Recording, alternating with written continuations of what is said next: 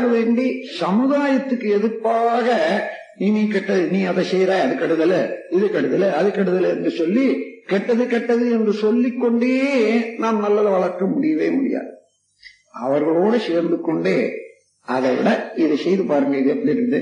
இதை விட இது செய்து பாருங்க இதையும் கூட செய்து பாருங்க எப்படி இருக்கிறது என்று அவர்களை அக்செப்ட் பண்ணணும் அவளை சேர்த்துக் கொள்ளணும். அதுல இருந்து நாம் உண்மையாகவே ஒரு புதிய முறைய புகுத்த வேண்டும் என்றால் முதல்ல அவருடைய நட்பு வேணும். நட்பு பெற்றால்தான் நீங்க சொல்றதை கேட்பாங்க. அந்த அளவுல வரணும். அப்படி வந்த போது காலத்துக்கு ஏற்ப இப்பொழுது ஐந்து ஆயிரம் வருஷங்கள்ல இருந்து ஒரு அதாவது ஓராயிரம் வருஷத்துக்கு முன் வரையில சித்தர்கள் வாழ்ந்த காலம். அவர்கள் வாழ்ந்த போது கடைசியாக மனித குலத்துல இதுவரையில வந்த பண்பாடு அத்தனையும் ஆராய்ந்து ஆராய்ந்து ஆராய்ந்து உடல் நலம் வாழ்க்கை நெறி திருமணம் இன்னும் பிள்ளை பேரு எல்லாவற்றையுமே ஆராய்ந்தார்கள். அப்படி ஆராய்ந்த பிறகு மனிதனுடைய தேவை என்ன? முன்ன என்னென்ன முறையில வளர்ந்து வந்திருக்கிறது? இந்த மனித சமுதாயத்துல பழக்க வழக்கங்கள் அதாவது பண்பாடு. அந்த பண்பாடுல இருந்து இன்றைக்கு நாம் எங்க வரணும் என்று ஆராய்ந்து மனித குல நன்மைக்காக அவர்கள் தமிழ்நாட்டு வரையில சொல்லல இந்திய நாட்டு வரையிலையும் சொல்லல உலகத்துல மனிதன் எந்த மூலையில இருந்தாலும் அவனுக்கு பொதுவாக மனித குலத்துக்கு பொதுவாக ஒரு விடுதலையும் விளக்கமும் முடிவெடுத்தலும் செயல் மாற்றமும் வாழ்க்கை மேன்மையும் முக்தியும் அடைவதற்கு என்ன என்ன வேணுமோ அதெல்லாம் தொகுத்தாங்க. தொகுத்த போது அததான் கர்மயோகம் என்று கொடுத்தாங்க.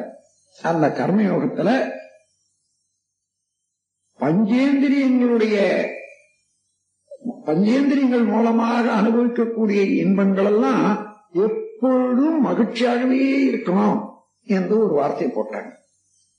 அதாவது முதல்ல மகிழ்ச்சியோடு இருப்ப இரண்டாவது ஈகை.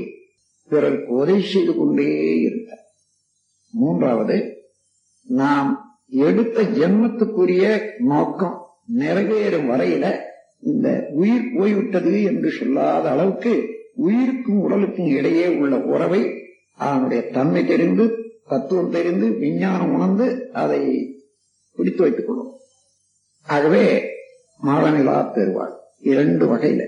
அந்த மாதிரி வந்தபோது மது போகும் ஈதல் இரவாமை என்று மூன்றே சொற்கள்ல வாழ்க்கையை அமைச்சிட்டாங்க. அப்போ எந்த பஞ்சேந்திரியங்கள் மூலமாக அடைய வேண்டிய இன்பமெல்லாம் மகிழ்ச்சியாகவே இருக்கணும்னா எப்படி இருக்க முடியும்னு பாருங்க. அளவு முறை. தேவையை முடிக்கிறதுக்குத்தான் நான் அனுபவம் வேண்டும். அப்படி அனுபவிக்கிற போது உண்டாகக்கூடிய இன்பத்துக்கு ஒரு அளவு முறை. இன்பம் இன்பமாவே இருக்கணும்னா அளவோடு நிறுத்தி கொண்டாதான் இன்பமாக இருக்கும் என்று கண்டாங்கள அந்த அளவு முறையும் நம்ம அனுபவத்துல வந்துடுது எவ்வளவு சாப்பிடணும்னு கேட்டா இவ்வளவு சாப்பிடணும்னு எல்லாருக்கும் ஒரு வழியா சொல்ல முடியாது. அப்போ என்ன? அடுத்த வேளை உணவு நேரம் எப்பொழுது?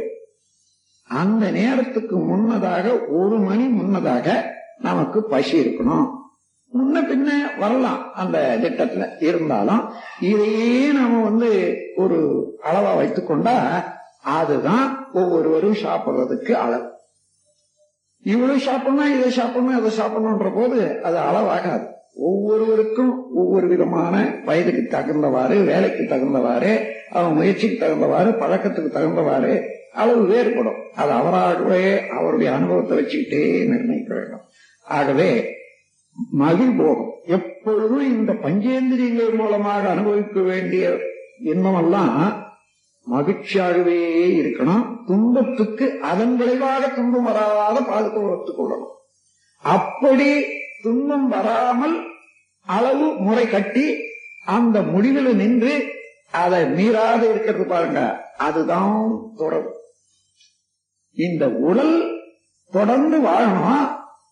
உயிருக்கும் உடலுக்கு இடையே நட்பு இருக்கணும் அதன் மூலமாகத்தான் அறிவு வளரணும் ஆகினால இந்த உடலை நல்ல முறையில பேணும் நல்ல முறையில வளர்த்து வைக்கணும். பாதுகாக்கணும் என்ற போது அதற்குரிய தேவை என்ன? உணவு உறைவிடம் உடை. கழிவு பொருட்களுடைய உந்து வேகத்துக்கு உரிய ஏற்பாடுகள் எல்லாம் தேவை. இந்த மூன்று தேவைகள் அவசியம். பசி வெப்பதற்கு ஏற்றால் உடல் கழிவு பொருட்கள் உந்து வேகம். இந்த மூன்றையும் காலத்தால முடிக்கிறதுக்கு பொருள் தேவை. அது மாத்திரம் அல்ல இயற்கை சீற்றம் வேற்றுயிர் பகை ஆக்சிடென்ட் தற்செயலாக ஏற்படக்கூடிய விபத்துக்கள். இவைகள்ல இருந்து காப்பு வேணும். இதுதான் ஜீவன். எந்த ஜீவனாக இருந்தாலும் பொதுவான தேவைகள். இந்த தேவையை முடிப்பதற்கு தான் எல்லாருமே முயற்சிக்கிறோம். எல்லா ஜீவன்களுமே முயற்சி எடுத்துக்கொண்டிருக்கின்றன இதை உணர்ந்து கொண்டாதான் ஒவ்வொருவருக்கும் இந்த தேவை இருக்கிறது என்ற போது இந்த தேவையை மதிக்கிற போதுதான் ஜீவன்கள் பால் நமக்கு அங்கு உண்டா நம் கடமை அறவாழ்வின் நாட்டத்தே